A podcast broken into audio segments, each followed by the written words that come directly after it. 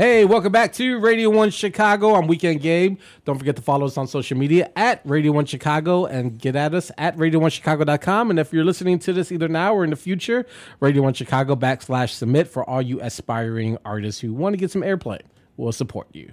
Joining us now, Timothy Hyatt, a photographer based in Chicago, uh, who has a upcoming gallery uh, next week in uh, Bucktown. Music Moments muses the works of Timothy Hyatt. He joins us now here on 88.7 FM WLUW. How you doing, man? I'm doing great. Thanks Good. for having me. Good. How was the did, what, did the snow surprise you as much as everyone else? No. Really? No, no. April snow is like pretty north? enough to- it surprises me if it doesn't snow at this point.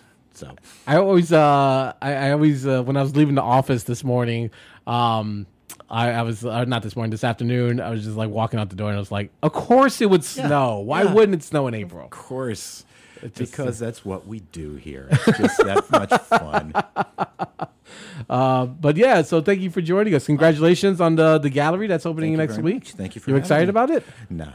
no, no, no. It's another day. It's just a Thursday.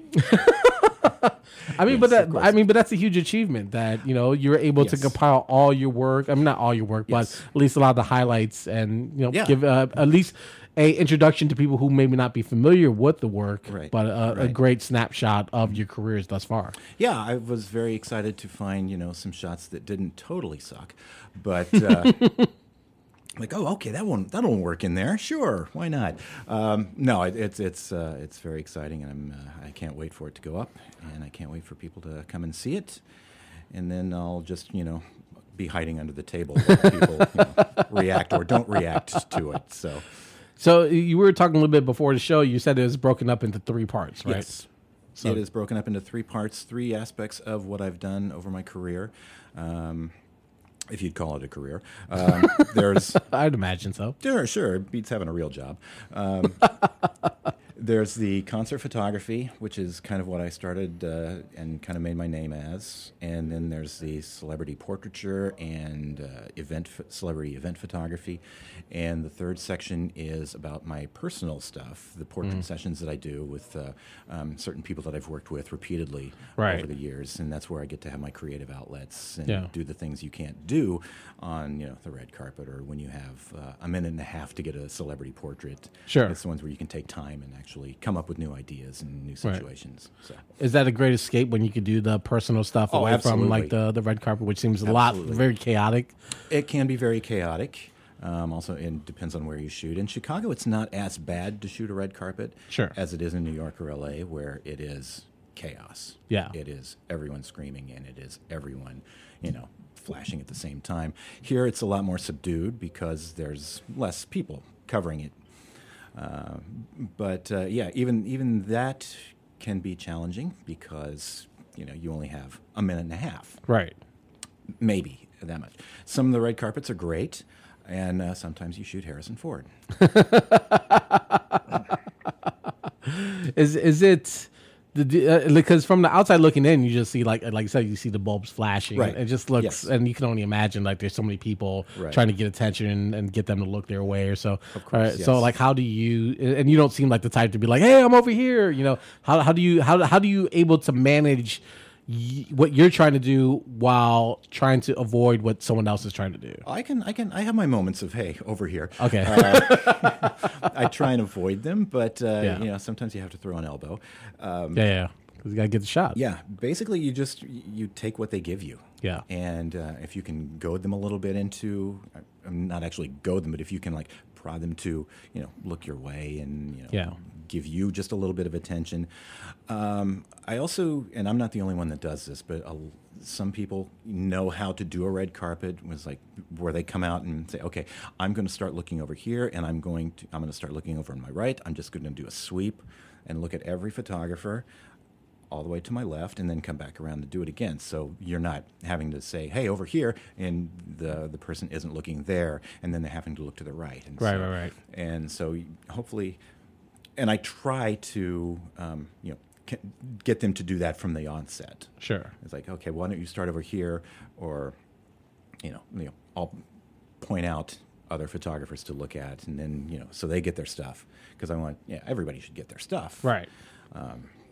And uh, yeah, and there are other photographers that do that as well. So Yeah. I'm not, you know, I'm, I'm not saying I'm, you know, the saint of the red carpet trying to control everything. It's just I've, you know, I've done it long enough, and anyone who has done it long enough knows, you know, how to handle that situation. Right, absolutely. So We're talking with uh, Timothy Hyatt, who has the new gallery opening next week in Bucktown. Music Moments Music's the works of Timothy Hyatt. He's joining us here on 88.7 FM WLUW. So, what, what what part of the city did you grow up in? I'm actually not from Chicago originally. Um, I've lived here long enough though to claim citizenship. There you go. That works. I started, you know, when I moved here, I was, lived in Rogers Park for a little while. Right. And then I moved down to um, Wrigleyville and Lincoln Park, and now I'm on the uh, south side down in Bridgeport. nice. So, Today was a good day. yeah. I don't know. I don't know if my White Sox won or not, but Yeah, it was the home opener. So, have you chose Have you chosen sides since being here? oh gosh, yes. Yeah. So you identify with the South Side. Yeah, I've always been a Sox fan. Oh, nice. Yes. F- when, from moving here. I'm originally from around Cincinnati, so unfortunately I grew up a Reds fan. That's not a bad team. No, uh-uh, no, no I'm, I'm, I'm old enough to remember when they were good. So, Uh, yes. so I'm really they're they're, on and off. They, they go through moments where they're really good. And Yeah, then, exactly. But uh, yeah, the Sox are my adopted team. Fantastic. Here. There you go. Um, so what, what uh, about uh, so you've been here for a while. You've uh, obviously grown with the with the city.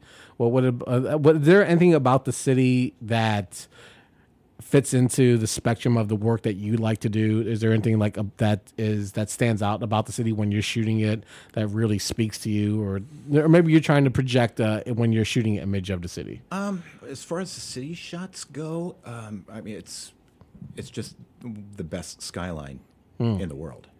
I mean, it really is. And if you want it, it gives you the opportunity to, you know, do the typical, you know, touristy Chicago shots, which always look fantastic. Right. And it also, you know, provides so much more, you know, once you delve inside Right. of the culture and you know the people that uh, it, there's just it's a gold mine. It's just there's just so much that you could capture here, and I don't I don't think anyone could capture the whole thing in their lifetime. Not at all. No, it's, it's just there's so much diversity, Yeah. so much wonderful stuff happening. A lot of bad stuff happening too, but of course. you know the good outweighs the bad Yeah, absolutely. by uh, by a long shot, in my opinion. Do you ever find yourself just grabbing your camera and just walking around and see what you get? Maybe not. Maybe Oh, not yeah. even with a, a purpose. Just like Yeah. let me see what's out there. Oh yeah, yeah, try that. And I think you know everyone should do that because it just it's a it's a journey of discovery to find out you know not only what is offered to you but what you can do with what is offered to you. Right. So When, when did you first pick up a camera? Like, what do you have that that that first moment, or you just start fiddling around and see where? I it- started when I was in high school. Hmm. Um, back in the day. um, and uh, you know, I, I took classes in high school and then in college as well. And then you know that was back in the film days. So you know Those were good I- days. Oh yeah, those were great days.